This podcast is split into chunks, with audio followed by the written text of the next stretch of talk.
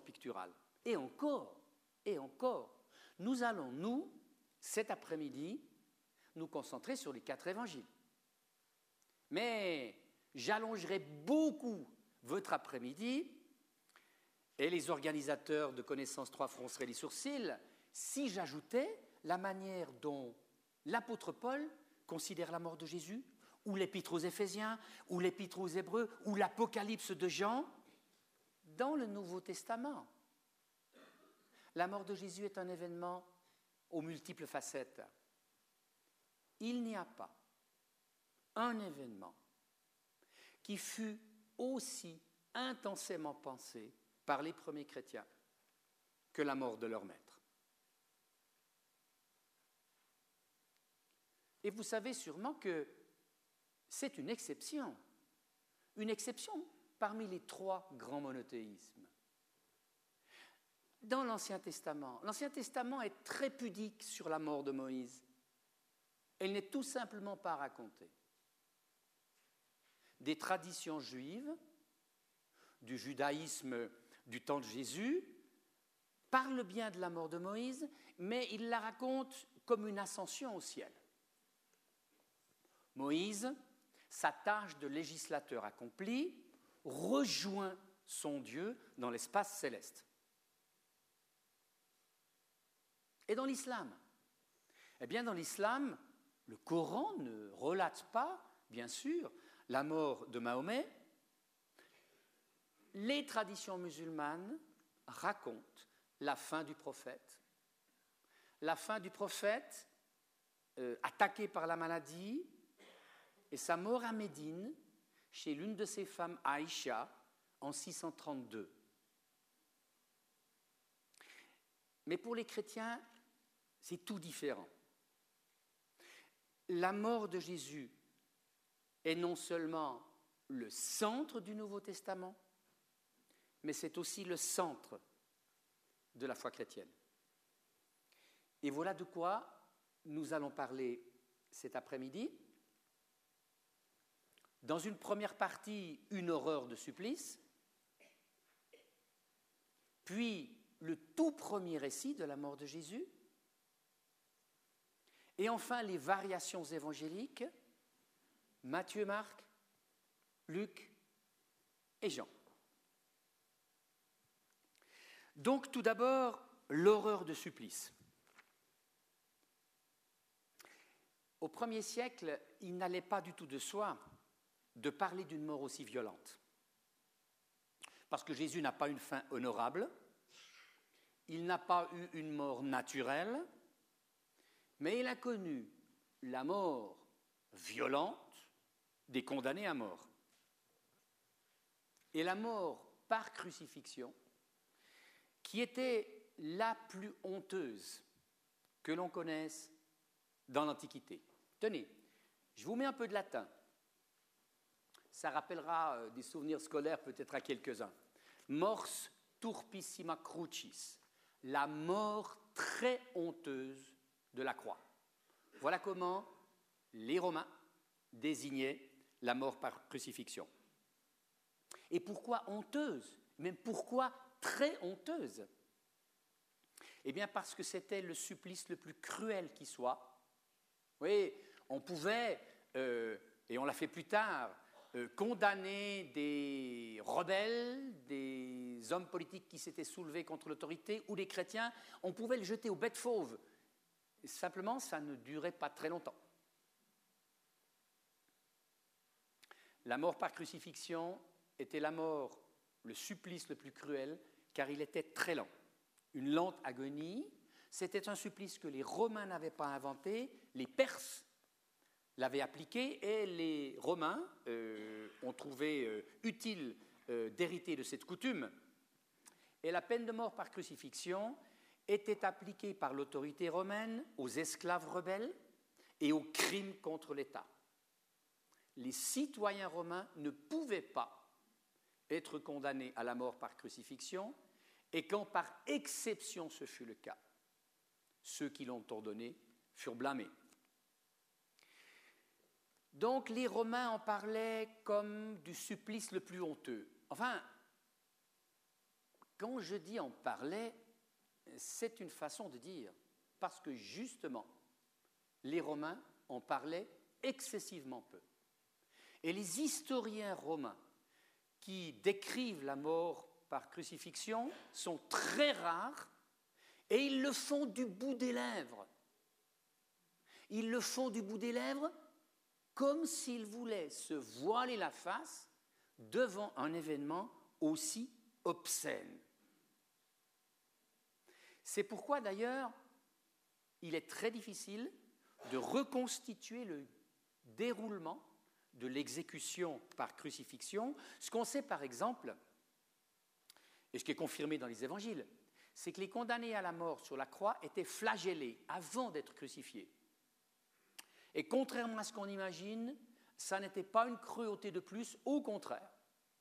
C'était par commisération que les condamnés étaient flagellés pour les épuiser, afin que leur agonie soit plus brève. Les historiens romains en parlent d'ailleurs si peu et si chichement que certains se sont demandé si vraiment la crucifixion était appliquée en Palestine au premier siècle et ont pensé pouvoir dire non. Et il a fallu attendre en 1968 pour recevoir la première preuve archéologique, non pas de la crucifixion de Jésus, mais de l'application de la peine de mort par crucifixion dans la Palestine du premier siècle. Ce que vous voyez là, c'est un clou, un gros clou à l'extrémité recourbée, qui traverse un os. Ce sont les restes qui ont été découverts dans des fouilles dans le quartier est de Jérusalem en 1968, dans un ossuaire dédié à Yehohanan, un Yehohanan, ce qui veut dire Jean. Et ce Jean, un homme dont on évalue l'âge entre 24 et 28 ans, a été mis au tombeau après avoir été crucifié. Et précisément, on le sait par l'état de son squelette, deux clous traversaient le haut des poignets et un gros clou, celui que vous voyez là, traversait les deux talons superposés et pris dans une planchette de bois. On a retrouvé du côté de la pointe du clou, celle qui donc s'enfonçait dans la croix, des traces de bois d'olivier. Et on a retrouvé du côté de la tête du clou des traces de bois d'acacia. C'était la planchette qui retenait prisonniers les deux talons du supplicié.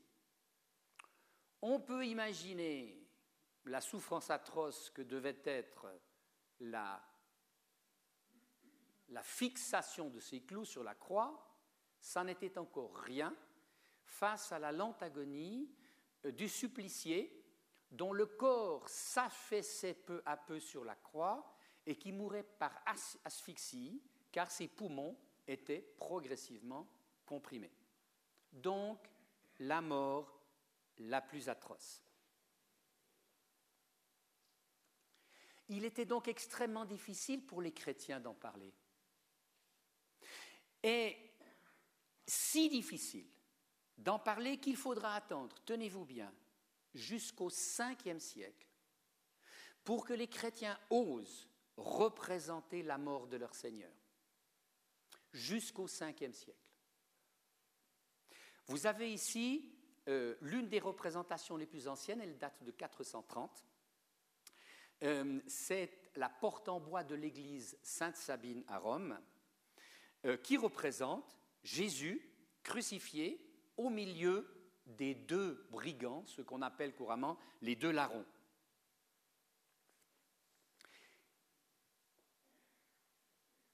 Mais pourquoi était-il si difficile d'en parler?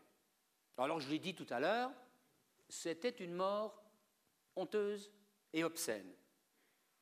Mais pas seulement, pas seulement. Que celui qui est dit Seigneur, Fils de Dieu, et subit un supplice aussi abject, c'est juste impensable. Et c'est impensable, c'est produit. que Dieu se dévoile dans la fragilité d'un corps pendu au bois, c'est impensable. Que le Dieu Père laisse son Fils entre les mains de ceux qui le torturent, c'est juste inconcevable. Que le Tout-Puissant se donne à reconnaître dans le silence de cette mort-là, c'est du jamais vu. Alors voilà ce qu'a représenté le défi, l'immense défi qu'ont dû assumer les premiers chrétiens. Ils l'ont d'ailleurs si bien assumé que la croix est devenue l'emblème du christianisme. Alors, comment est-ce que les chrétiens, avec cette difficulté énorme, ont commencé à en parler? Quel a été le tout premier récit? Alors, si l'on remonte le plus haut possible, et remonter le plus haut possible, c'est remonter derrière l'évangile de Marc. On pense que l'évangile de Marc a été rédigé entre 60 et 70. Entre 60 et 70, mais en se basant, bien entendu, sur les traditions qui se sont peu à peu formées dans la tradition orale, puis peu à peu mises par écrit, entre l'an 30, date présumée de la mort de Jésus, et l'an 60 ou 70. Quand je dis date présumée de la mort de Jésus, ce n'est pas pour mettre en doute sa mort. Il y a de très très fortes chances que les calculs soient exacts euh, et que ce soit effectivement le 7 avril de l'an 30 qu'il soit mort, mais jusqu'au moment où nous en aurions la preuve, si vous voulez, nous pouvons dire que c'est la date présumée.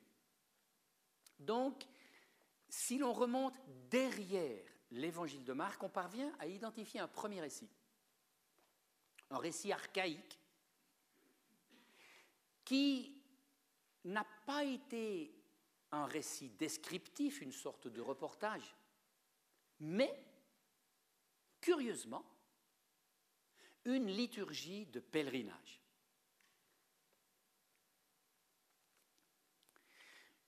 Une liturgie, de pèlerinage qui a dû se fixer très tôt, vraisemblablement autour de l'an 40, c'est-à-dire dix ans après la mort de Jésus.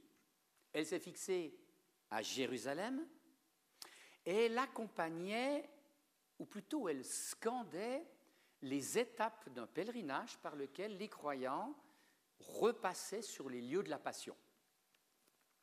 Un chemin de croix, si vous voulez le tout premier chemin de croix.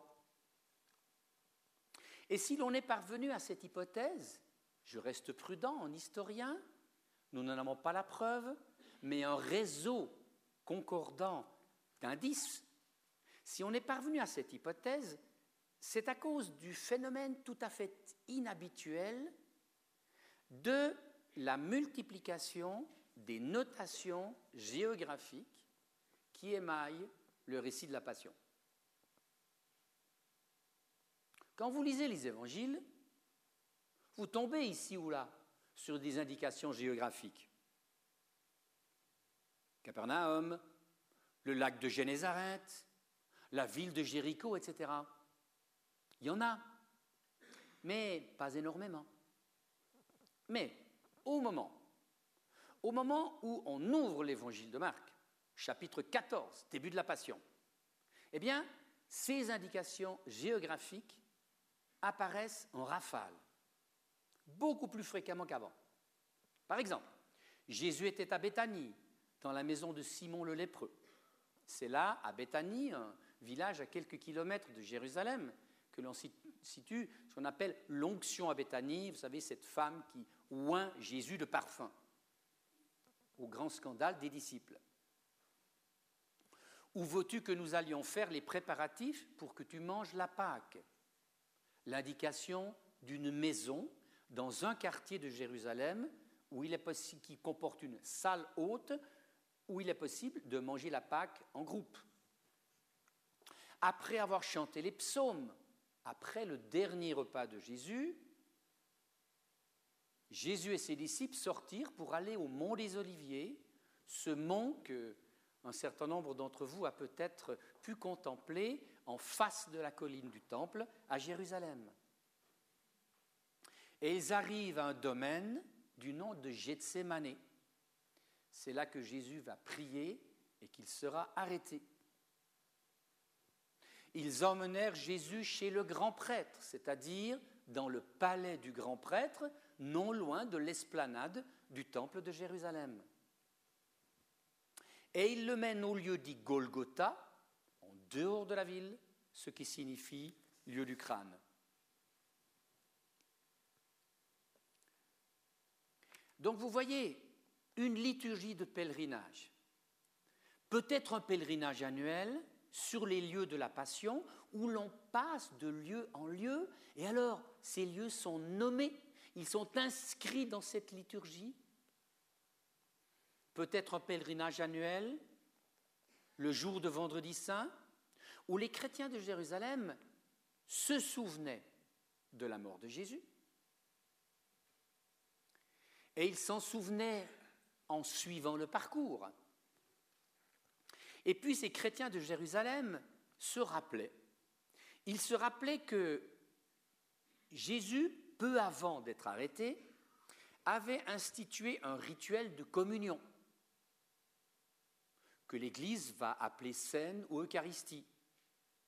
Un dernier repas qui préparait les disciples à comprendre la mort à venir et à la comprendre non pas comme un échec de Jésus, mais comme le signe de l'engagement de Jésus, le signe de la fidélité aux valeurs qu'il avait enseignées, le signe de sa fidélité à son Dieu. Vous voyez, ce repas pris en commun euh, les préparait à réaliser que la mort de Jésus était pour eux, pas contre eux. Je veux dire, c'était une mort qui confirmait ce qu'ils avaient vécu avec leur maître, mais pas une mort contre eux, c'est-à-dire une mort qui manifestait l'échec, le fiasco, la faillite de celui qui n'avait fait qu'animer un beau rêve.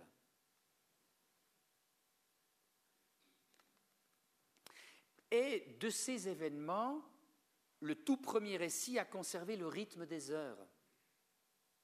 L'heure de la mise en croix, 9 heures. L'heure des ténèbres, qui dit l'évangile de Marc, en exagérant quelque peu, que les ténèbres se sont étendues sur toute la terre. Et puis le dernier cri, cette dernière parole dont j'ai parlé au début de ma conférence, à 15 heures. Voilà ce que l'on peut dire de ce qu'a été cette première fixation de la mémoire de la mort de Jésus, une fixation de communion au dernier parcours de Jésus, une fixation priante et une fixation de la mémoire qui déjà commence à réfléchir à la signification de cette mort. Et la réponse à la question que signifie cette mort? Je vous l'ai dit, est une réponse plurielle.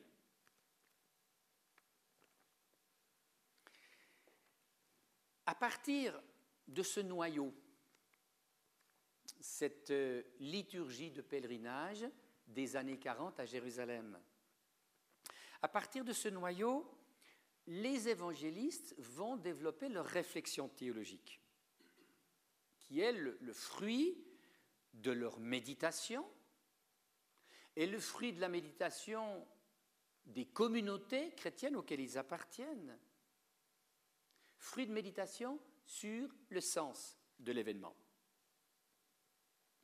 Et les trois évangiles qui se sont succédés après Marc, c'est-à-dire, et dans l'ordre, l'évangile de Matthieu, puis l'évangile de Luc, puis l'évangile de Jean, le petit dernier, dans les années 90. Eh bien, ces évangiles qui se sont succédés après Marc vont tous reprendre ce même récit primitif tel que Marc lui-même l'avait repris, mais l'avait déjà partiellement réécrit. Donc ils vont reprendre ce récit qui leur parvient par l'évangile de Marc en lui imprimant chacun sa couleur. Et c'est déjà un fait remarquable. Parce que le récit de la Passion est la seule séquence que l'on retrouve dans les quatre évangiles avec la même structure, avec le même scénario. Bien sûr, dans l'évangile, on retrouve fréquemment d'ailleurs, notamment entre Marc, Matthieu et Luc, des petits récits, une parabole, un récit de rencontre, un, récit de guérison, des petits récits semblables, parfois d'ailleurs jusqu'au terme près.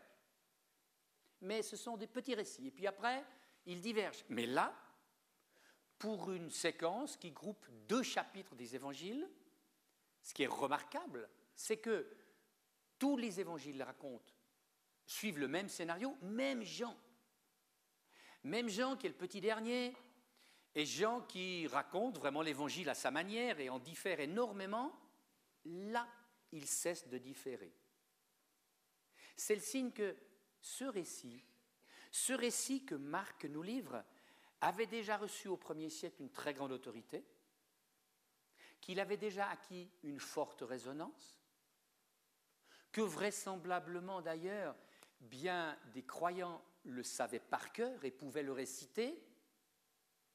On peut même, sans trop d'imagination, penser que durant cette liturgie de pèlerinage, il n'était pas nécessaire que quelqu'un lise ce récit, mais que chacun se le disait dans sa mémoire. Donc, on ne pouvait pas se permettre de le raconter n'importe comment. Oui, chacun a mis sa couleur, mais sur une même trame.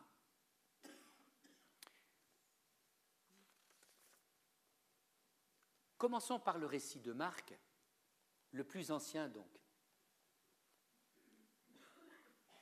On lit au psaume 22, 17, Une bande de malfaiteurs m'entoure, ils m'ont percé les mains et les pieds. Ça vous rappelle quelque chose? Je continue. On lit au psaume 22, 19, Ils se partagent mes vêtements et tirent au sort mes habits. Ça vous rappelle quelque chose aussi? Les soldats bourreaux qui, au pied de la croix, après avoir mis Jésus sur la croix, se partagent ses vêtements. On lit au psaume 22, 8 à 9, Tous ceux qui me voient me raillent, ils ricanent et hochent la tête, tourne-toi vers le Seigneur, qu'il le libère, qu'il le délivre, puisqu'il l'aime. Ça vous rappelle aussi quelque chose? Ce sont les passants, les passants sur le Golgotha qui insultent Jésus en hochant de la tête, signe de moquerie, et qui lui disent, toi qui détruis le sanctuaire et qui le rebâtis en trois jours, sauve-toi toi-même en descendant de la croix, qui est le signe du dénuement absolu. Le condamné est nu, dépouillé, et les soldats se partagent ce qui lui reste, c'est-à-dire ses vêtements, mais que les passants s'attaquent à la dernière chose qu'ils possèdent, c'est sa confiance en Dieu. Toi qui te prétends l'envoyé de Dieu, vas-y, c'est le moment ou jamais, sauve-toi. Et puis au psaume 22, Mon Dieu, mon Dieu, pourquoi m'as-tu abandonné? Dernière parole de Jésus, dernier cri, que l'évangéliste cite d'ailleurs en araméen la langue de Jésus, Eli, Eli, lama sabachthani. Vous remarquez que je vous ai montré quatre citations du psaume 22. Or, dans chacune de ces quatre citations, vous retrouvez pas seulement un écho, vous retrouvez un fragment de texte que l'on va identifier dans le récit de Marc. Ce qui veut dire que Marc, le récit de Marc a incorporé quatre citations du psaume 22. Et alors s'il y a quatre citations du psaume 22, c'est plus qu'une coïncidence. C'est un effort conscient, voulu, réfléchi de faire allusion à ce psaume 22 et d'y renvoyer l'auditeur de ce récit. Une volonté délibérée d'inscrire la mort de Jésus dans le cadre de ce psaume. Ou si vous préférez, une volonté délibérée d'utiliser le psaume 22 comme cadre de compréhension de ce drame. Un cadre de compréhension, un cadre interprétatif. C'est-à-dire que l'évangéliste Marc, vraisemblablement sa communauté déjà avant lui, a voulu éclairer la mort de Jésus, et c'est le premier regard interprétatif, éclairer la mort de Jésus par ce quadruple renvoi au psaume 22. Et qu'est-ce que c'est que le psaume 22 C'est une longue plainte. Une longue plainte qu'exhale le juste, c'est-à-dire le croyant, le croyant injustement harcelé, injustement plongé dans la souffrance, injustement persécuté. Et ce croyant en appelle à son Dieu. Il le prend au témoin de cette injuste souffrance. Et du coup, cette image du juste persécuté par ses adversaires et qui prend Dieu à témoin de l'atrocité de son sort. Eh bien, le premier regard interprétatif fut celui-ci. Voilà ce que fut la mort de Jésus, la plainte qu'exhale le juste qui prend son Dieu à témoin. C'est ce qu'a bien saisi Guido Rocha. Même si cette représentation vous dérange au moins un peu, et j'espère bien qu'elle vous dérange, car elle exhale l'atroce, eh bien cette première lecture, à l'aide du cadre de compréhension que représente le psaume 22, répond à cette euh, forte souffrance. C'est l'atroce douleur de l'homme qui, jusqu'au bout, choisit de rester fidèle à son Dieu. Et ce que dit aussi le psaume 22, c'est que ce juste, persécuté, dit son cri de désespoir. Mon Dieu, mon Dieu, pourquoi m'as-tu abandonné? Mais si, précisément, c'est avec les paroles du psaume 22 que ce désespoir est dit, retenons que ce désespoir de l'homme abandonné à son sort, c'est encore à son Dieu qu'il le dit.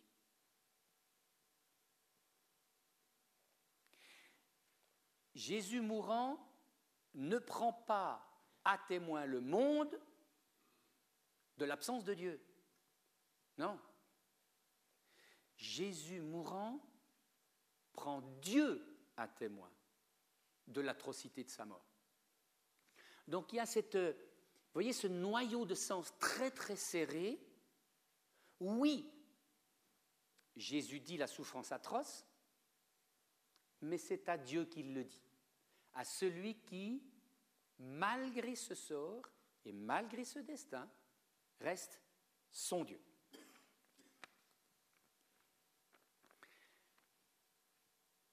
La passion elle-même ne donnera pas de réponse. C'est dans les évangiles le mystère de Pâques qui est la réponse divine.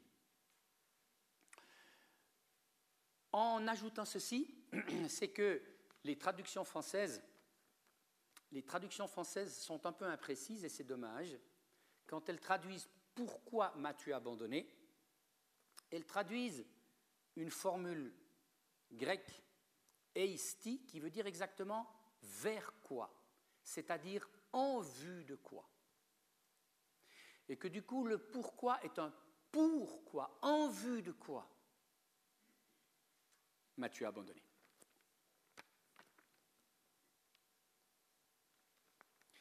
L'évangile de Matthieu, l'évangile de Matthieu qui va conserver cette dernière, ce dernier cri de Jésus selon le psaume 22, va reprendre et développer un élément qu'il trouve dans l'évangile de Marc. Et il va lui accorder une, une importance particulière. C'est le fameux épisode du voile du sanctuaire qui se déchire en deux, du haut en bas.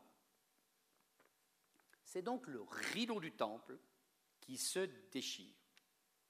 Qu'est-ce que c'est que le rideau du temple? Vous avez là une reconstitution, bien sûr, pas plus qu'une reconstitution, qui a des chances en tout cas de, s'approcher de la réalité. Vous avez la grande esplanade du temple, avec euh, en haut la forteresse Antonia.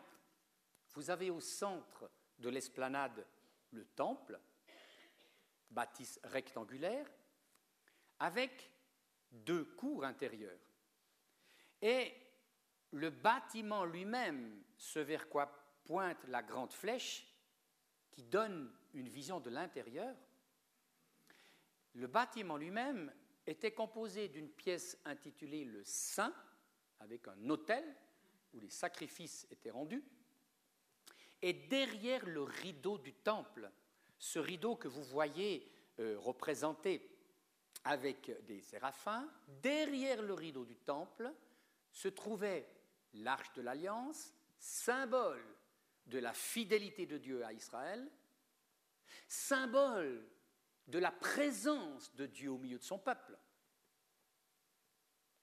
Et ce saint des saints, car il s'appelait ainsi, ce saint des saints derrière le rideau du temple, seul le grand prêtre avait le droit d'écarter le rideau pour y pénétrer une fois dans l'année à l'occasion de la journée des expiations. C'était donc, si vous voulez, le cœur même, le cœur même intouchable du temple de Jérusalem. Alors, dire l'expression est symbolique. L'expression est symbolique, mais dire que ce rideau se déchire, qu'est-ce que ça signifie? Ça signifie que Dieu est accessible, que Dieu n'est plus là, que le temple est ouvert. Ça signifie dès lors que Dieu n'est plus à chercher dans le sein des saints, il est à chercher dans le corps pendu au bois.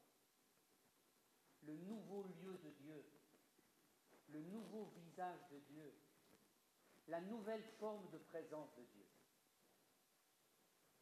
Donc par cet événement, cet événement symbolique, on voit que c'est un changement du mode de présence de Dieu, un changement du lieu où Dieu se laisse trouver. Voilà ce à quoi l'évangéliste Matthieu va être particulièrement sensible et ce qu'il va développer.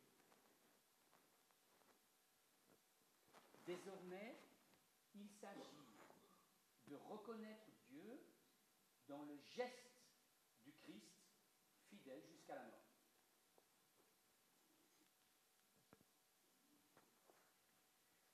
Nous retrouvons ici, oui, il y a effectivement. Ah Ah Il a glissé.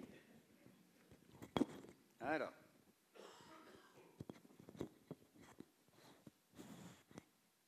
Voilà. Nous y... Mais vous avez compris ce qui est là dans les quelques minutes qui... Oui, ça va? Je peux continuer? Merci. En fait, je pourrais le laisser là en bas aussi. Hein non. Je le surveille désormais. Euh, et nous revoici avec euh, Rembrandt les trois croix et le regard que porte l'évangéliste Luc sur la mort de Jésus. Vous voyez que dans cette représentation, il y a du monde. Pas seulement un monde hostile ou moqueur, c'est ce sur quoi a insisté l'évangéliste Marc. Mais non, il y a ce qu'on appelle les deux larrons, qui étaient en fait très vraisemblablement deux zélotes. Les zélotes, ce sont les membres de cette militance, une militance qui va, euh, quelques décennies plus tard, se dresser contre le pouvoir politique et militaire romain pour libérer la terre d'Israël de la présence de l'impie. Les zélotes sont ceux qu'on pourrait appeler aujourd'hui des fanatiques religieux. Et les deux larrons, les deux brigands, euh, ont été condamnés précisément parce qu'ils mettaient en danger euh, la puissance militaire romaine. Euh, cela nous rappelle que Jésus a été condamné à mort par le procurateur Pilate sur dénonciation juive, et notamment dénonciation du parti sadducéen qui regroupait l'aristocratie du grand prêtre et l'aristocratie politique d'Israël. Euh, Jésus a été condamné par Pilate à la peine capitale qui était réservée à ceux qui se dressent contre l'autorité et qui la mettent en danger. Mais on va retrouver donc ces deux larrons, ces deux zélotes, chez Luc. Euh, et que dit Jésus, dans le récit de Luc? Cette fameuse parole, Père, pardonne-leur, car ils ne savent pas ce qu'ils font. Vous voyez que la couleur change par rapport à Marc, par rapport à Matthieu. La couleur a changé. Ça n'est pas le cri de l'atroce solitude Mon Dieu, mon Dieu, pourquoi m'as-tu abandonné? D'ailleurs, ce cri ne figure pas dans l'évangile selon Luc. Mais c'est la générosité de celui qui intercède pour ses bourreaux, la générosité du héros qui prie pour ceux qui le torturent à mort. Et dans l'évangile selon Luc, si vous avez la curiosité et le bon goût après cette conférence de revenir à l'évangile car nous sommes aussi en période de carême, et c'est donc le bon moment. Et si, dans les temps qui viennent, vous relisez ce récit, vous vous rendez compte que dans l'évangile de Luc, la mort de Jésus est dépeinte à la manière de la mort héroïque du Seigneur. Et on peut penser, on peut penser qu'au moment où l'évangéliste Luc rédige la passion sur le modèle de Marc, il a à l'esprit le fait de présenter un modèle de martyr pour les chrétiens de son temps sur lesquels la pression commence à se faire dure et au deuxième siècle, effectivement, des chrétiens mourront martyrs. Et cette image de celui qui meurt en demandant le pardon pour ses bourreaux se retrouve aussi dans le dialogue des deux larrons, des deux zélotes. L'un des malfaiteurs crucifiés qui l'insulte N'es-tu pas le Messie Sauve-toi et nous aussi? Et là, on retrouve exactement les railleries des passants qui hochent la tête dont on a parlé à propos de l'évangile de Marc. Mais l'autre, l'autre zélote, qu'il reprend en disant Tu n'as même pas la crainte de Dieu, toi qui subis la même peine, et qui ajoutera euh, Lui n'a rien fait de mal. Ce qui lui vaudra la promesse mirifique Aujourd'hui, tu seras avec moi dans le paradis. Ce qui signifie, dans cette parole un petit peu difficile à comprendre, qu'il sera, qu'il connaîtra l'accueil des morts par Dieu Dieu le recevra avec Jésus. Voilà la couleur de l'évangile de Luc. Dans l'évangile de Jean, et c'est le, dernier pas de ma conférence, dans l'évangile de Jean, la ligne de Luc va se poursuivre et s'accentuer. Chez Luc, rappelez-vous, c'est le héros qui se sacrifie avec courage et qui pardonne à ses ennemis. Dans l'évangile selon Jean, Jésus domine souverainement sa mort. Jésus, dans l'évangile de Jean, n'est pas celui qui crie de douleur.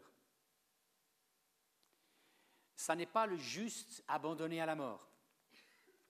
C'est celui qui royalement, souverainement, fait don de sa vie. Et la parole qui surplombe la croix chez Jean, la voici.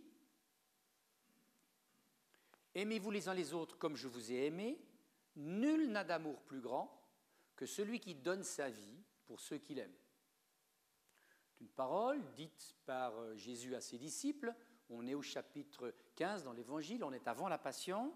Une parole par laquelle Jésus prépare ses disciples à comprendre le drame de la croix. Euh, chez lui, chez Jean, bien entendu, le cri de Jésus, Mon Dieu, mon Dieu, pourquoi m'as-tu abandonné est absent. Euh, c'est la mort de Jésus devient ici le signe suprême de l'amour. Et l'évangéliste Jean a tellement accentué cette signification de la croix comme apogée de l'amour qu'il a gommé dans son récit la plus grande partie des indications de la souffrance. Et si on compare le récit de Marc avec la tonalité que je vous ai décrite, et puis le récit de Jean, on peut même se demander, mais est-ce que c'est vraiment même événement? Oui, oui, c'est le même. Oui, c'est le même, mais l'évangéliste Jean écrit 30 ans après Marc. Et les croyants auxquels il destine son évangile ont à l'esprit le récit, la liturgie de pèlerinage, le récit de l'atroce souffrance. Ils l'ont à l'esprit, pas besoin de le répéter. Par contre, ce que l'évangéliste Jean veut mettre en avant, c'est le fait que la mort de Jésus n'est pas un malheureux hasard, n'est pas une faillite occasionnelle, mais résulte de la décision de celui qui, souverainement et librement, marche à sa mort pour donner à ceux qu'il aime l'absolu signe de, son amour. Et il veut d'ailleurs dire ceci, c'est que la mort de Jésus est un acte d'amour qui donne la vie. Et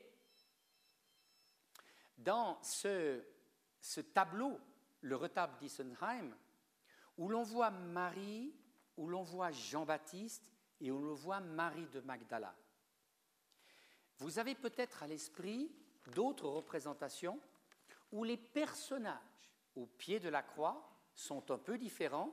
Il y a Marie, oui, mais on trouve sur la droite le disciple bien-aimé. Car dans l'Évangile selon Jean, euh, Jésus, avant de mourir, confie à Marie, le disciple bien-aimé, Femme, voilà ton fils, et au disciple bien-aimé, voilà ta mère. Euh, cet épisode a une valeur symbolique extrêmement forte. On n'aurait pas pu la trouver chez Marc. La tonalité est autre. Par contre, dans l'évangile de Jean, qui veut mettre en avant le fait que cette mort-là, dont on gomme au passage l'atrocité, cette mort-là crée la vie. Eh bien, l'évangéliste va le dire par ce petit noyau d'Église, ce minuscule et primordial noyau d'Église, qui surgit là, au pied de la croix, où une femme Marie est appelée à recevoir le disciple bien-aimé de Jésus comme son fils, et où le disciple bien-aimé est appelé à prendre soin de Marie comme de sa mère. Image symbolique de la communauté des croyants, de l'Église, qui naît là sous la croix, une communauté dans laquelle les croyants sont confiés les uns aux autres et où des relations nouvelles de protection, de compassion et d'amour se tissent entre eux.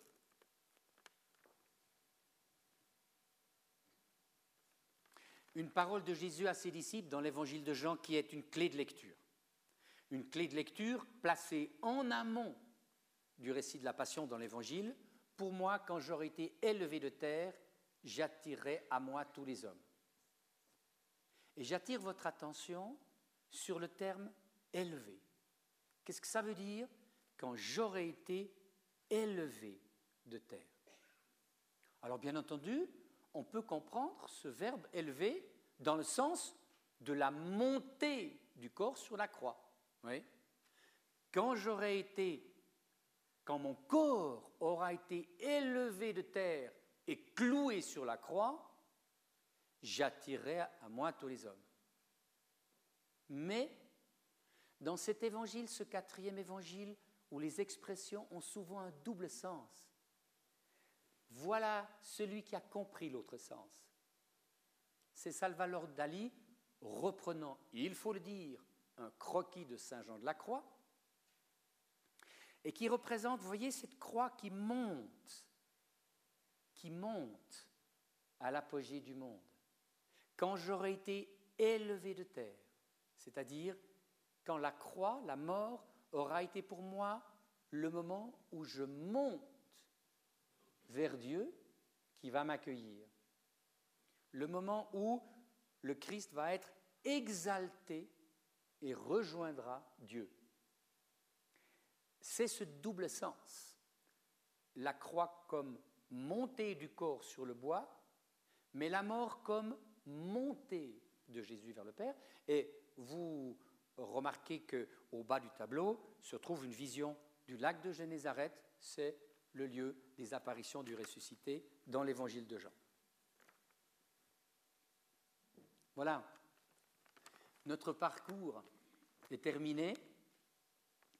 Nous avons, euh, au travers du regard posé par l'évangéliste Marc, euh, regardé, aperçu, contemplé la croix comme la mort du juste, avec l'évangile de Matthieu et le rideau du temple déchiré, la croix comme lieu où Dieu désormais se donne à voir. Avec l'évangéliste Luc, la croix comme le lieu où malgré le supplice, le pardon, le pardon est opposé à la violence. Et la croix selon l'évangile de Jean comme le sommet de l'amour. Et puis, bien sûr, et je le signalais en début de cette conférence, il vaudrait la peine de continuer en passant par l'apôtre Paul, l'épître aux Éphésiens, l'épître aux Hébreux, l'Apocalypse de Jean, où à nouveau une couleur spécifique se manifesterait, mais ceci est une autre histoire. Merci de votre attention.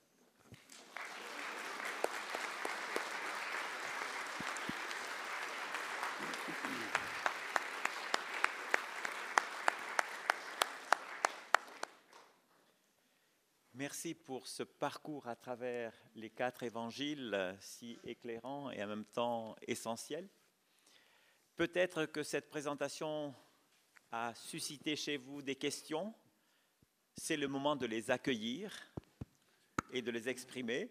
Un micro est à disposition.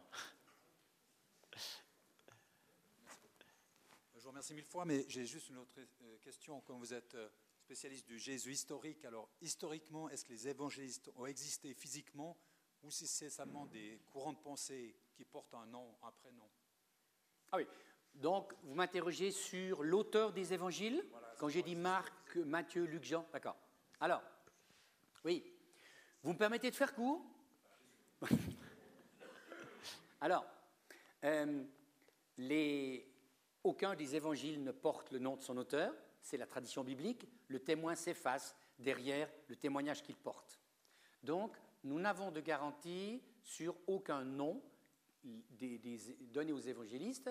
Les noms furent donnés aux évangiles au cours du deuxième siècle, on le sait par la tradition manuscrite et par les plus anciens papyri. Donc, l'attribution des évangiles à un nom est le fait d'une tradition qui remonte au deuxième siècle. Maintenant, euh, il est presque certain que les évangiles euh, émanent d'un long, long processus de mémoire, de méditation et de travail théologique. J'ai essayé de vous le montrer à propos de la mort de Jésus. On ne peut pas imaginer qu'une réflexion aussi profonde et dense sur la, résurrection, sur la, mort de Jésus soit née comme ça euh, en l'an 31. Donc les évangélistes sont, les, évangiles sont le fruit d'une longue tradition. Alors, pourquoi au deuxième siècle les a-t-on reliés à Marc, Matthieu, Luc et Jean? Alors, vous avez deux hypothèses. Très rapidement, une hypothèse selon laquelle cette attribution de nom visait essentiellement à euh, sauvegarder l'autorité théologique de ces écrits en les attribuant à quelqu'un qui était proche du groupe des disciples. On a dit de Marc qu'il était l'interprète de Pierre, Matthieu l'un des douze, Luc euh, collaborateur de Paul et Jean l'un des douze. Euh, certains historiens pensent que cette attribution est totalement fictive. Je ne suis pas de leur avis. je pense que l'attribution des évangiles à ces noms signifie que ces évangiles étaient attachés à une tradition remontant à un personnage qui s'appelait Marc, un autre Matthieu, un autre Luc, un autre Jean. Et qu'effectivement, prenons le cas de Jean, qu'il y ait une tradition qui remonte à un cercle autour de l'apôtre Jean, ça me paraît tout à fait possible. Mais l'évangile de Jean, tel que nous le lisons, rédigé dans les années 90 et qui atteste d'une relation entre christianisme et judaïsme de la fin du premier siècle et pas des années 30, cet évangile est le fruit d'une longue méditation théologique dont l'origine ou la source, si vous voulez, va se trouver, par exemple, chez le disciple Jean, mais au moment où l'évangile est rédigé, on se trouve trois générations plus tard. Pourquoi est-ce que je dis que il est tort de penser que c'est pure fiction? Eh bien parce que l'une des difficultés était précisément de dire quelle était l'autorité de l'évangile de Marc. On a dit qu'il était l'interprète de Pierre. Peut-être, peut-être pas. Mais vous voyez qu'on a dû trouver une astuce hein, pour le rattacher à Jésus. C'était Marc via Pierre. Si on avait voulu, de manière complètement fictive, imaginer une autorité, on ne l'aurait pas fait comme ça. Donc ça veut dire ces noms désignent la source d'une tradition, mais non pas l'auteur de l'évangile. Merci. D'autres questions?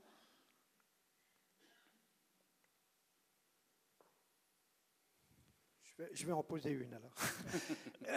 Euh, la question du pèlerinage, euh, qu'est-ce que tu entends exactement? Tu penses que euh, très tôt, il y a eu une communauté à Jérusalem qui euh, célébrait euh, la mort de Jésus euh, en se rendant sur les lieux, donc une fête, une, fête liturgique qui aurait existé à Jérusalem déjà 40 ans, peut-être même avant, donc après la mort de Jésus. Oui. Alors, donc j'ai dit que c'était une hypothèse. Les deux, les deux indices, que nous trouvons euh, à l'origine de ce premier récit un pèlerinage sur les lieux. Alors, les deux indices sont, d'une part, comme je l'ai dit, la multiplication des lieux géographiques. Et cette multiplication des lieux géographiques ne répond pas à une sorte de curiosité d'archiviste, car les évangiles, dans leur ensemble, ne répondent pas à une curiosité d'archiviste. Dit autrement, pourquoi une rafale d'indications géographiques là dans ces deux chapitres, la mort de Jésus, et pas ailleurs. Ça veut dire que le récit a quelque chose à voir avec ces lieux, on y fait quelque chose, il y a un lien particulier. Et ce lien particulier euh, pourrait fort bien être une liturgie. On sait, on sait que les traces de pèlerinage à Jérusalem sont fort anciennes.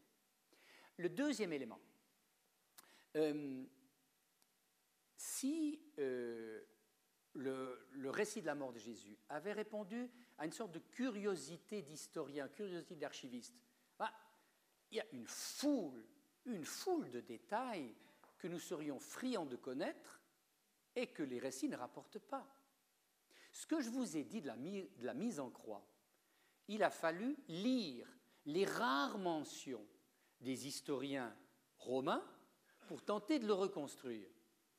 Et si vous faites abstraction, mais je ne sais pas si c'est possible, faire abstraction de l'image de la crucifixion que nous livrent les peintres. Eh bien, si un esprit complètement vierge de toute image lit le récit de la Passion, il est incapable de comprendre ce qui se passe. Incapable. Les, peintres, puis les études qui ont été faites par les historiens, nous ont permis peu à peu de reconstruire euh, ce que fut cet événement. Donc, il n'y a pas de curiosité d'archiviste. Alors, quelle autre raison conduirait à maintenir une mémoire aussi sélective, je dirais pratiquement aucun détail sur les modalités, par contre beaucoup de détails sur des lieux géographiques dont on pourrait se dire que ça se passe à Gethsemane ou ailleurs, où est le problème?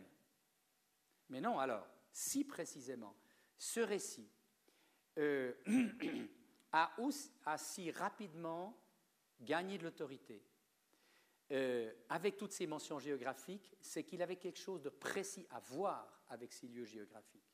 Et l'hypothèse, alors la plus vraisemblable, c'est qu'il servait de support à une liturgie, à une mémoire des événements. Alors maintenant, dans la première église de Jérusalem, on sait que très tôt à Jérusalem, ça on le sait par les actes des apôtres, très tôt à Jérusalem s'est rassemblée une communauté chrétienne, dont on connaît d'ailleurs le chef de file qui après Pierre fut Jacques, frère du Seigneur. Donc que cette communauté-là, euh, euh, ce récit se soit conservé. Vous savez, on sait que les récits des évangiles ont généralement été mis en mémoire par les lieux où ils sont produits et par la communauté qui du coup s'en sentait un peu gardienne. Euh, et que par exemple dans les actes des apôtres, les récits de fondation des églises ont été maintenus en mémoire par ces églises elles-mêmes. Les autres n'y voyaient pas un intérêt particulier. Une communauté par contre, d'Antioche, de Sidon, euh, de Césarée, était très intéressée à se souvenir de ce qui avait été à la source même de son histoire. Donc, c'est l'Église de Jérusalem qui a dû garder cette mémoire, la mémoire de cet événement qui s'était produit, cet événement qui s'était produit dans sa ville.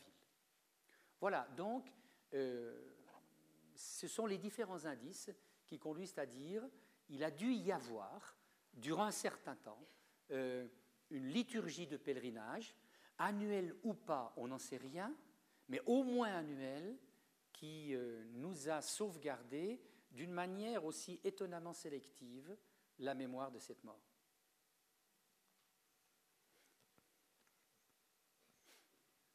Voilà.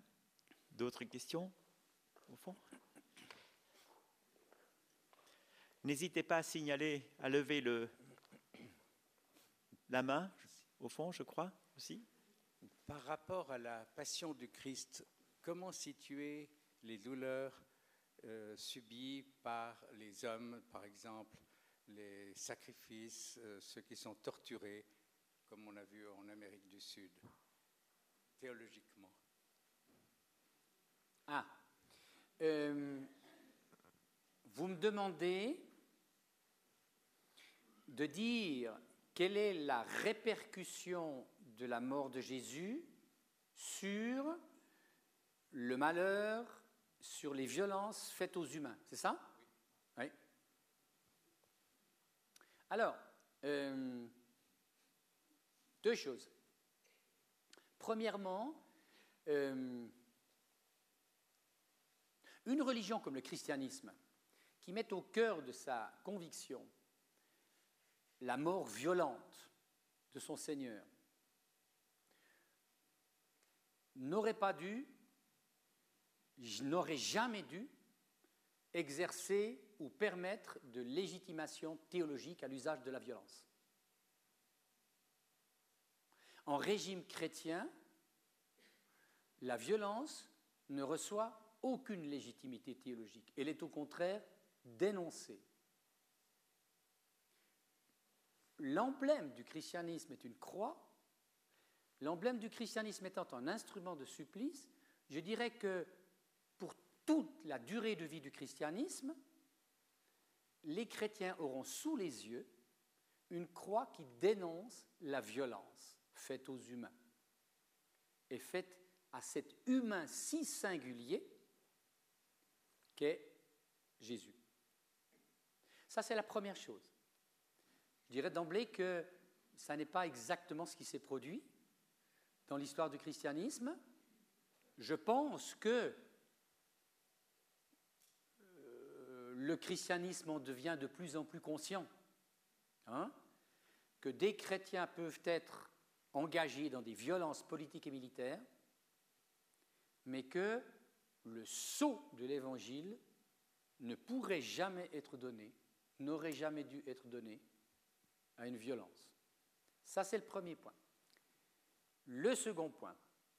Et puis, j'ajoute simplement que un jour, un jour, espérons bientôt, des musulmans viendront à dire la même chose du Coran.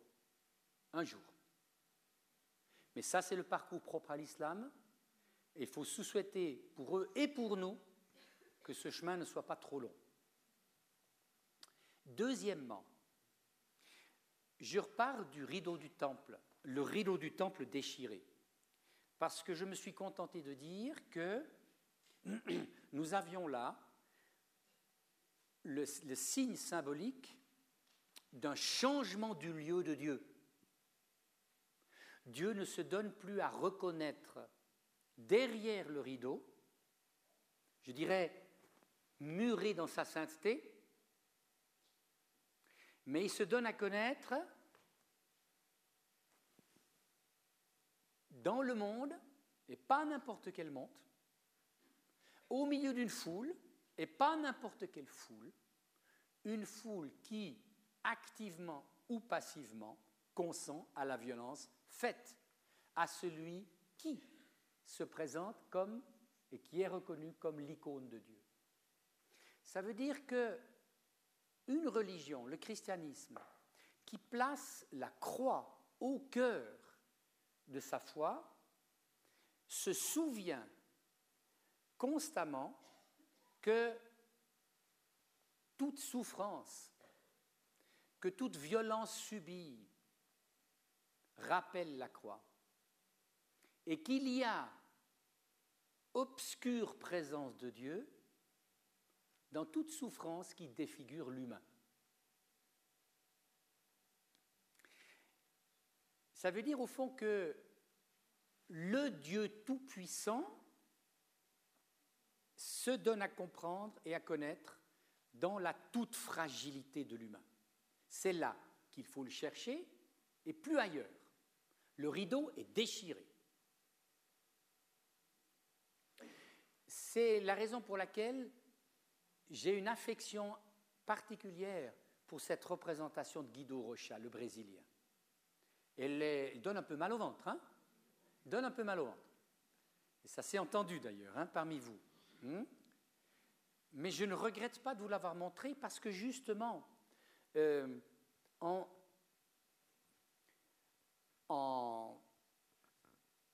prêtant à Jésus le corps supplicié des prisonniers politiques, Guido Rocha veut nous faire entendre cela. À savoir que toute souffrance subie par l'humain, toute dégradation de l'humain, renvoie à la passion et renvoie à la solidarité de Dieu pour la victime. Si nous avions eu le temps, c'est-à-dire que si le, le titre de ma conférence avait été différent. Si ça avait été, par exemple, euh, la mort de Jésus chez les peintres. Alors j'aurais peut-être choisi un certain nombre des représentations, mais notamment, je me serais, avec vous, attardé sur le retable d'Issenheim. Parce qu'en fait, le peintre du retable, d'Issenheim a fait la même chose à sa manière. Ce retable euh, était, euh, j'espère que je ne vais pas dire de bêtises là, euh, le corps de Jésus est un corps qui est couvert de, pustules, de boutons, de blessures. Euh, et euh, ce corps-là était placé dans un hospice, c'est-à-dire dans un hôpital. Alors représentez le corps de Jésus, couvert de pustules, couvert des marques de la maladie, dans un hôpital, le corps en croix. Vous voyez ce que ça signifie?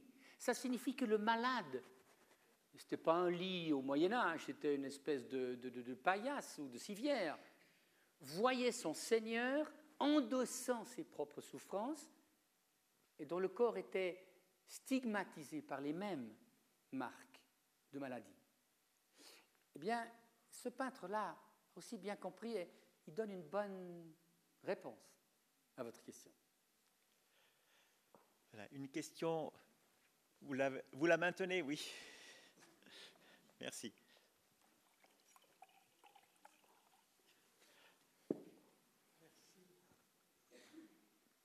Plus qu'une question, ce serait peut-être un problème théologique, puisque votre exposé est magnifiquement historique et réaliste. Moi, je suis né juif, donc, et il est écrit que la croix est un scandale pour les juifs et une folie pour les grecs, donc pour les non-juifs. Et vous pouvez peut-être citer, étant donné que vous n'avez pas du tout parlé de l'Ancien Testament, que dans l'Ancien Testament, il y a déjà la croix, malgré tout, puisque Jésus lui-même a parlé de ce serpent qui est élevé dans le désert, et que quiconque voyait ce serpent, qui devait être vraiment scandaleux pour les Juifs eux-mêmes, puisqu'il était interdit de faire des images, des sculptures quelconques, des fontes. Et c'est une exception totale que Moïse ait élevé un serpent, un airain dans le désert, pour que quiconque regarde ce serpent ne meure pas par les morsures du serpent.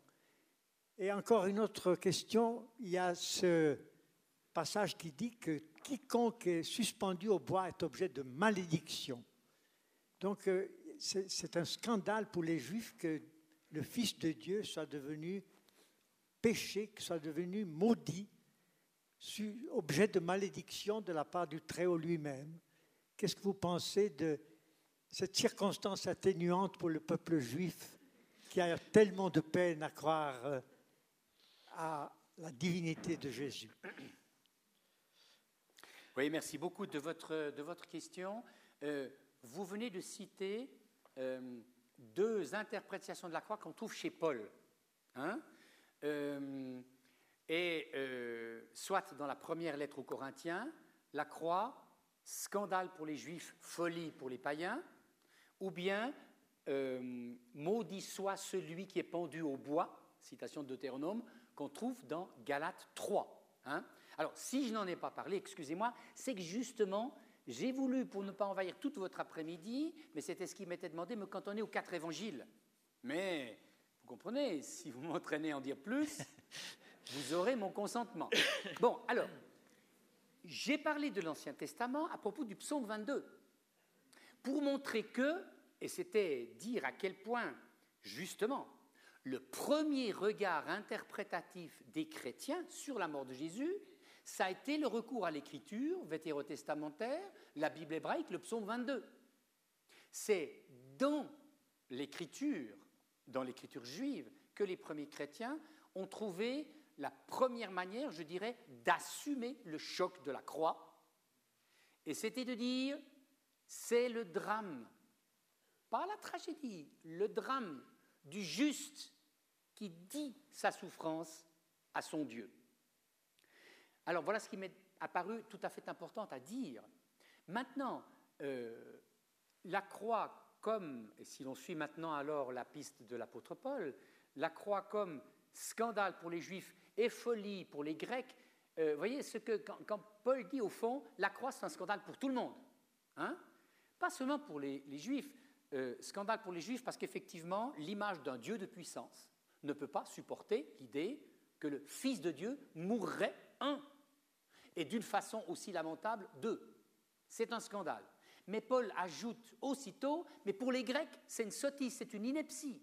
Dire que le Dieu Tout-Puissant, créateur du ciel et de la terre, s'incarne dans un fils qui meurt à la croix, c'est une stupidité sans nom. Vous voyez que Paul, lui, ne va pas dire c'est simplement un choc pour les juifs, non, pour tout le monde, parce que pour le pharisien Paul, juif et grec, bah, c'est toute l'universalité, c'est le monde entier. Ça veut dire que, effectivement, euh, la croix, mais ça c'est important de, le rappeler, moi je suis content que votre question nous, nous permette d'y revenir une fois encore, la croix est un choc, la croix est un scandale. Nous avons été, nous, immunisés, mais immunisés par 2000 ans de discours chrétiens qui ont lavé cette croix pour la rendre propre. Et nous ne sommes plus, euh, nous ne sommes plus, enfin, ou presque plus émus, touchés au vif. Hein nous n'avons plus les entrailles qui travaillent quand même un peu devant ce que fut ce supplice. Alors, si j'ai un peu insisté sur les éléments archéologiques euh, au cours de, ma conférence, si je vous ai montré un clou crucifié traversant deux talons, c'est d'une part pour répondre, oui, aux objections que l'on entend et qui circulent dans les médias. Au fond, tout ceci est une fable chrétienne. C'est d'une part pour vous donner cette information, mais c'est aussi pour remettre en contexte ce qui a été, ce qui nous parvient un peu maintenant comme une sorte de dragée de baptême. Nous suçotons le sucre, mais la dragée, l'amande est amère. Mais la mort de Jésus est un choc, un scandale pour tout le monde, pas seulement parce que c'est une mort difficile, mais l'idée que Dieu puisse se révéler là, comme ça, c'est effectivement un changement, un bouleversement de l'image de Dieu, que ce soit pour le judaïsme, que ce soit au 1er, 2e, 3e siècle, pour tous les croyants venant du monde religieux gréco-romain. Le pas, le choc, la difficulté à surmonter fut pas moins grande.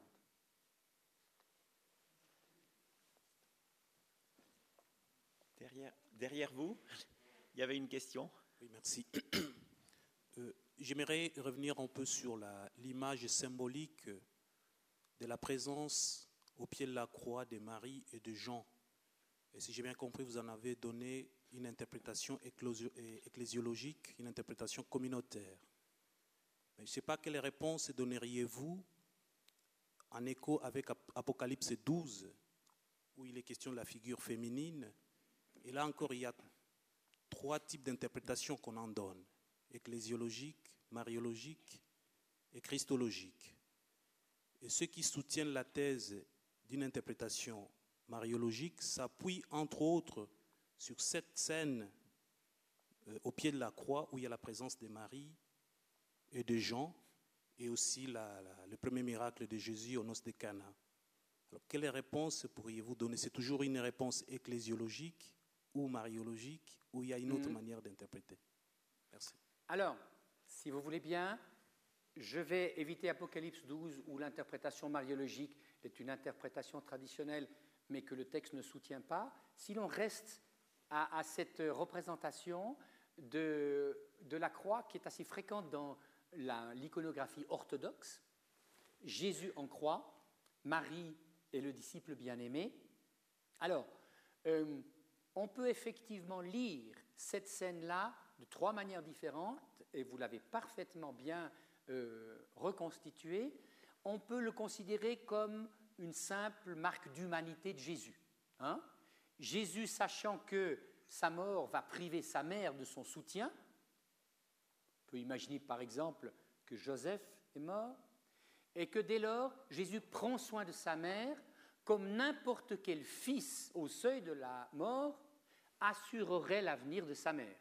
Donc une interprétation que je dirais éthique globalement, qui me semble être, bon, y cet, élément-là de compassion, mais j'entends, elle est certainement banalisante compte tenu de la densité théologique de l'évangile de Jean il y a une interprétation que l'on dit mariologique, c'est-à-dire centrée sur euh, Marie devenant mère de tous les croyants. Hein? Le Jésus s'adressant aux disciples bien-aimés, voici ta mère, on en a conclu parfois que tous les croyants euh, devaient se reconnaître dans la figure du disciple bien-aimé et recevoir en Marie leur mère. Et c'est donc la fameuse tradition de Marie, mère des croyants. Ça, c'est une interprétation qui est apparue dans le courant de l'histoire chrétienne au moment où la piété s'est peu à peu focalisée sur la figure de Marie. Le défaut, le défaut c'est que euh, seul le disciple bien-aimé et Marie sont ici en jeu et qu'il euh, n'est pas dit précisément de tous les croyants qu'ils reçoivent là leur mère.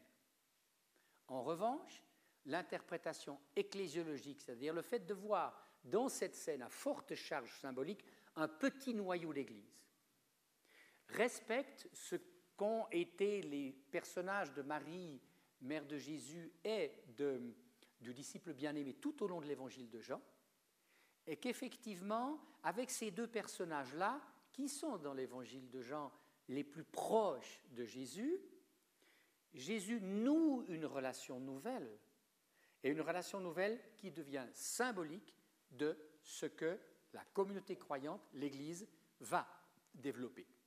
Alors, je dirais, on peut être tenté par euh, la tradition dans laquelle euh, on vit de, penser que l'interprétation mariologique est tout de même très très très importante. J'essaie de dire ce, qui, ce que le texte supporte et ce qu'il défend moins. je pense que cette interprétation de type ecclésiologique est en tout cas plus signifiante et plus fidèle à l'esprit du théologien Jean que l'interprétation un peu banalisante du geste de compassion.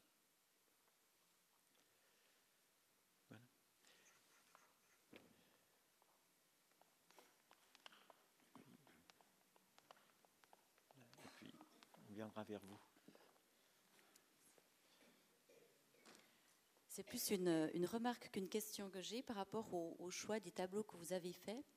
Et effectivement, entre le premier euh, crucifié et le dernier de Dali, il y a une différence de taille. Et je ne sais pas si vous pouvez reprendre le, le, crucifix de Dali, si on peut le revoir. Parce que ce qui est assez intéressant, c'est de savoir que, que, Dali, espagnol, catholique, a rejeté Alors. Le catholicisme a voulu régler ses comptes avec le christianisme. Et il a réglé ses comptes à sa façon, c'est-à-dire en donnant une interprétation de la crucifixion qui est complètement euh, désincarnée. Et si on regarde, c'est pas le seul, mais d'autres euh, Jésus crucifié, on voit qu'il n'y a pas de clou dans les pieds ni dans les mains, et que les pieds et les mains ne touchent pas la croix.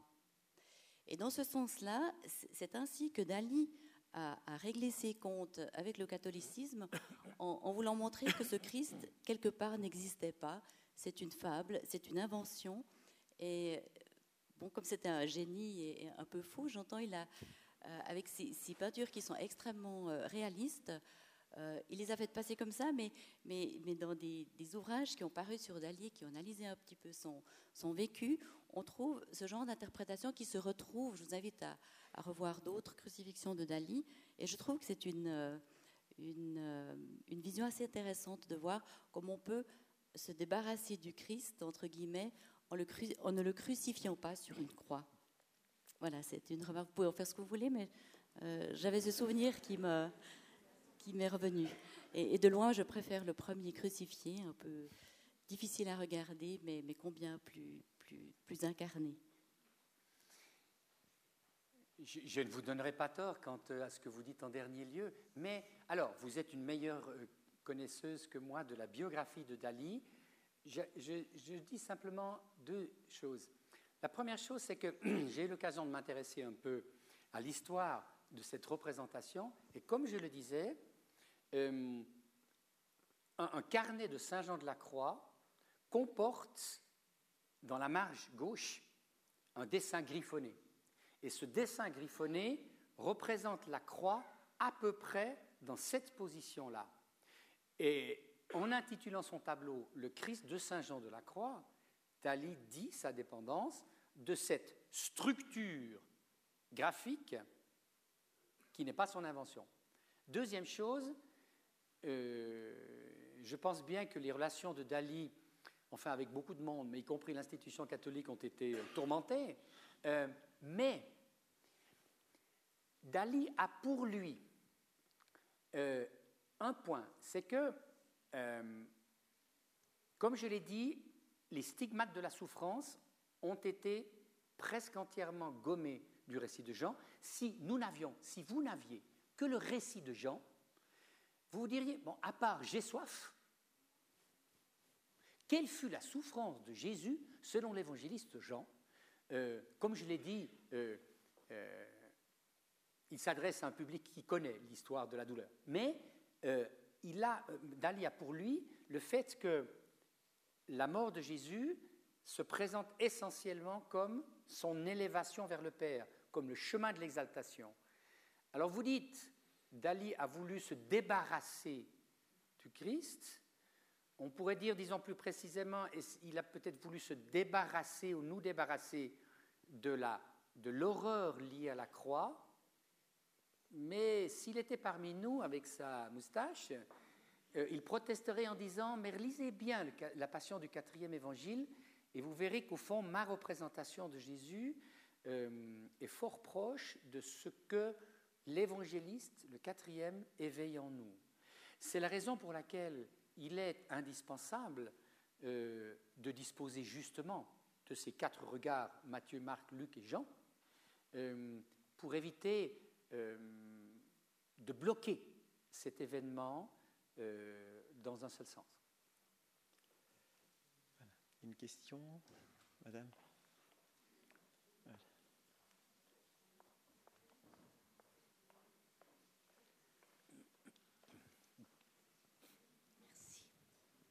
Oui, je reviens au dernier, au dernier tableau là, de Isenheim.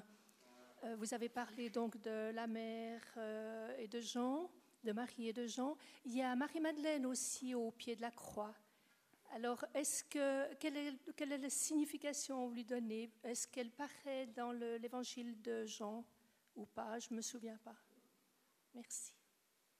Alors, euh, l'évangile de Marc déjà parle des femmes, d'un groupe de femmes qui regardent de loin, qui observent de loin. Euh, aucun des évangiles ne fait, à l'exception de l'évangéliste Jean, aucun évangile ne fait de femmes les témoins proches de la crucifixion. C'est historiquement parfaitement explicable. Les femmes étaient tenues à l'écart des exécutions, et si Jean place Marie au pied de la croix, c'est la reconstitution d'une scène symbolique, mais dont on peut être presque certain que historiquement, elle ne s'est pas passée dans ces termes-là.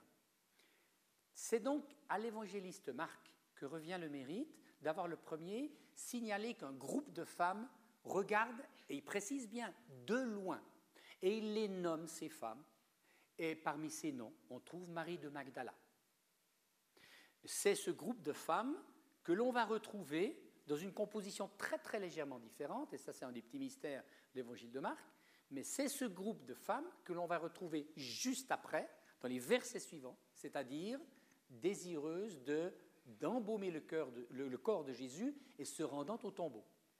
Donc on a entre la mort de Jésus et sa sépulture par Joseph d'Arimathée, on a cette petite mention du groupe de femmes témoin à distance et que l'on va retrouver à la découverte du tombeau ouvert.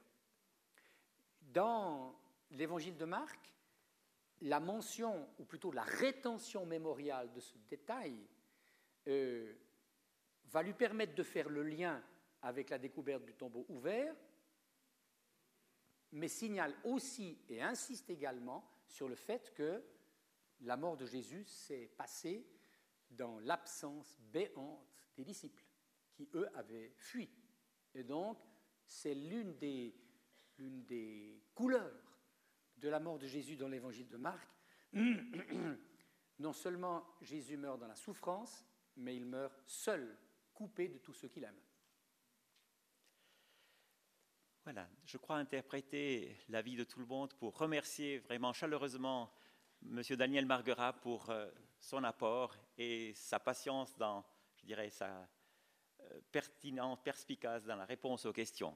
Merci.